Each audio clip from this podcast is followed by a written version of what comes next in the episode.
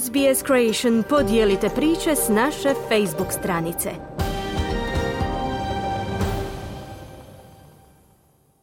Sutra se u borbi za brončanu medalju sastaju nogometne reprezentacije Hrvatske i Maroka. To je tek četvrti puta u povijesti svjetskih prvenstava da se momčadi nakon grupne faze sastanu i u nastavku natjecanja. I Hrvatska i Maroko zbog ozljeda i umora morat će prilagoditi momčad novonastalim uvjetima, a bez obzira na rezultat za vatrene se u Zagrebu priprema svečani doček. Javlja Željko Kovačević. Marcelo Brozović i Josip Juranović propustili su predposljednji trening Hrvatske nogometne reprezentacije uoči subotnjeg susreta za treće mjesto protiv Maroka.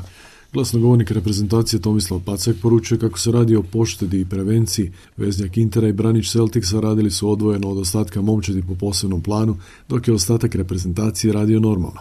Trenirao je Joško Guardiol koji je propustio jučerašnji treninga koji je na posljednjoj konferenciji za novinstvo Hrvatske reprezentacije rekao.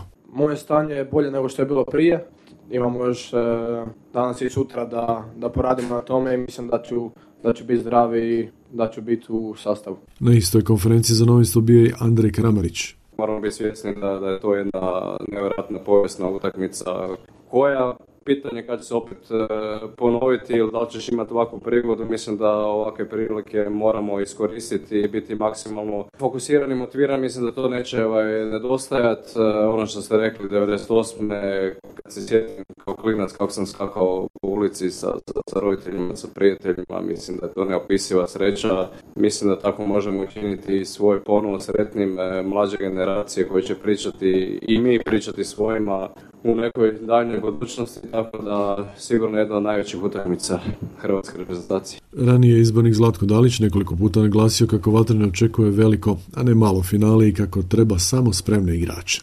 Utakmica u subotu je za nas veliko finale, ne malo finale. To je borba za treće mjesto, borba za medalju i ja sam rekao prošli put, ono malo malo je to bilo vama čudno da sad nismo nigdje, da je sad najgora situacija. I mi se moramo u subotu pripremiti u svakom smislu jer to je veliko finale za nas i velika stvar ako uzmemo i brončanu medalju, mislim da je to sjajno. E, imamo problema sa igračima, imali smo mi problem sa Guardiolom, on je prirodno se primio injekciju jer on nije dva dana bio u treningu, stopala, boljelo ga je i on se dosta mučio, Broz osjetio opet malo ložu. Vidjet ćemo, mi trebamo za subotu zaista sve igrače i onoga koga bude bolio i, i trepavica, nećemo ga staviti jer zaista moramo staviti u subotu i osvježiti ekipu, slažem se, i staviti zdrave, spremne igrače jer ovo je velika utakmica za nas. Mi je ne svaćamo ni malo neozbiljno jer mislim da biti treći na svijetu ili četiri je razlika, a mi želimo biti treći, tako da sve ćemo napraviti da to učinimo i to je za nas veliko finale u subotu.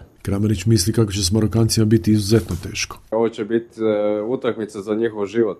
Ja mislim da će se bacati na glavu kao nikad prije u životu, jer će s tim zapravo oni postati besmrtni u svojoj naciji, heroji i živjeti na tim uspomenama cijeli svoj život.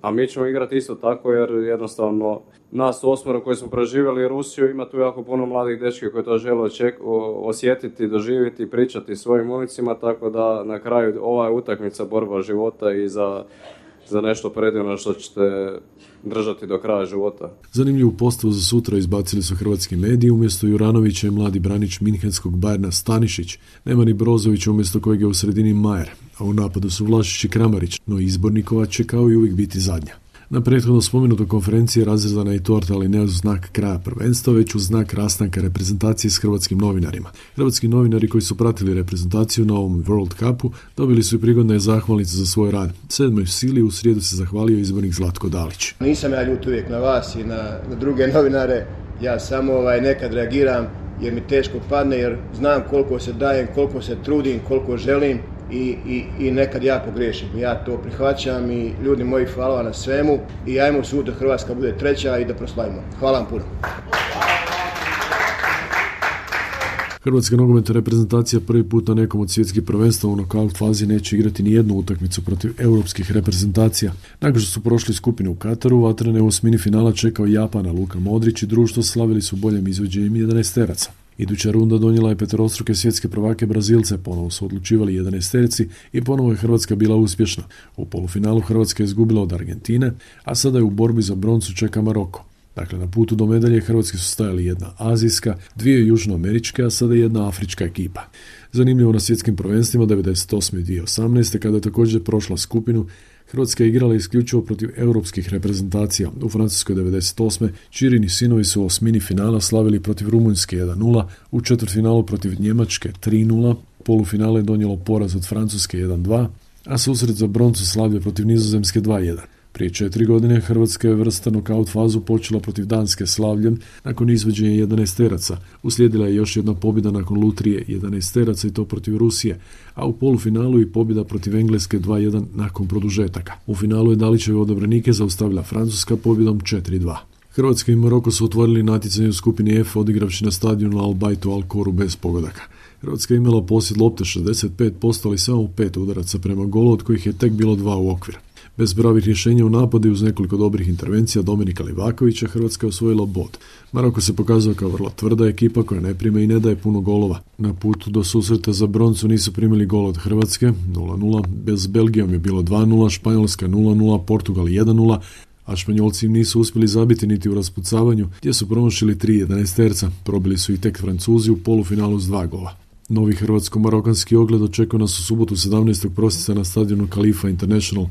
Biće to tek četvrti puta u povijesti svjetskih prvenstava da se dvije reprezentacije dva puta susreću na jednom svjetskom prvenstvu. Prvi put se to dogodilo 1954. na svjetskom prvenstvu u Švicarskoj, kada su dva puta igrali Mađarska i Zapadna Njemačka. Mađarska laka konjica je u skupini deklasirala Elf 8-3, no u finalu poznatom kao čudo u Bernu Njemačka je pobjedila 3-2. Osam godina kasnije na svjetskom prvenstvu u Čileu dva puta su igrali Brazil i Čekoslovačka. U skupini je završilo 0-0, obje su ekipe bile ispred Meksika i Španjolske, a potom dogurile do finala. U finalu je bio bolji Brazil.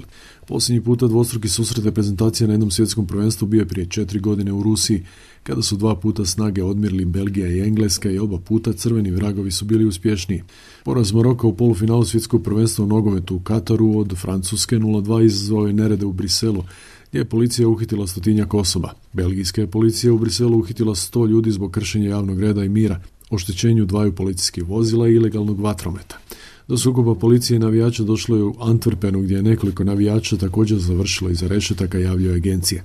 U nekim francuskim gradovima navijačka slavlja izmakla su kontroli nakon što se nogometna reprezentacija plasirala u finale svjetskog prvenstva. Iako je većina ljudi mirno slavila pobjedu od 2-0 protiv Maroka, izgrednici i policija nakratko su se sukobili na Champs-Élysées u Parizu. Ukupno je na području Pariza uhićeno 167 osoba, uključujući 145 u Parizu. No večer je obilježila tragična smrt 14-godišnjeg dječaka u Montpellieru, gdje su se međusobno sukobili navijači Francuske i Maroka i bacali petarde s obje strane. Tijekom slavlja francuskih navijača 14-godišnjaka je udario automobil.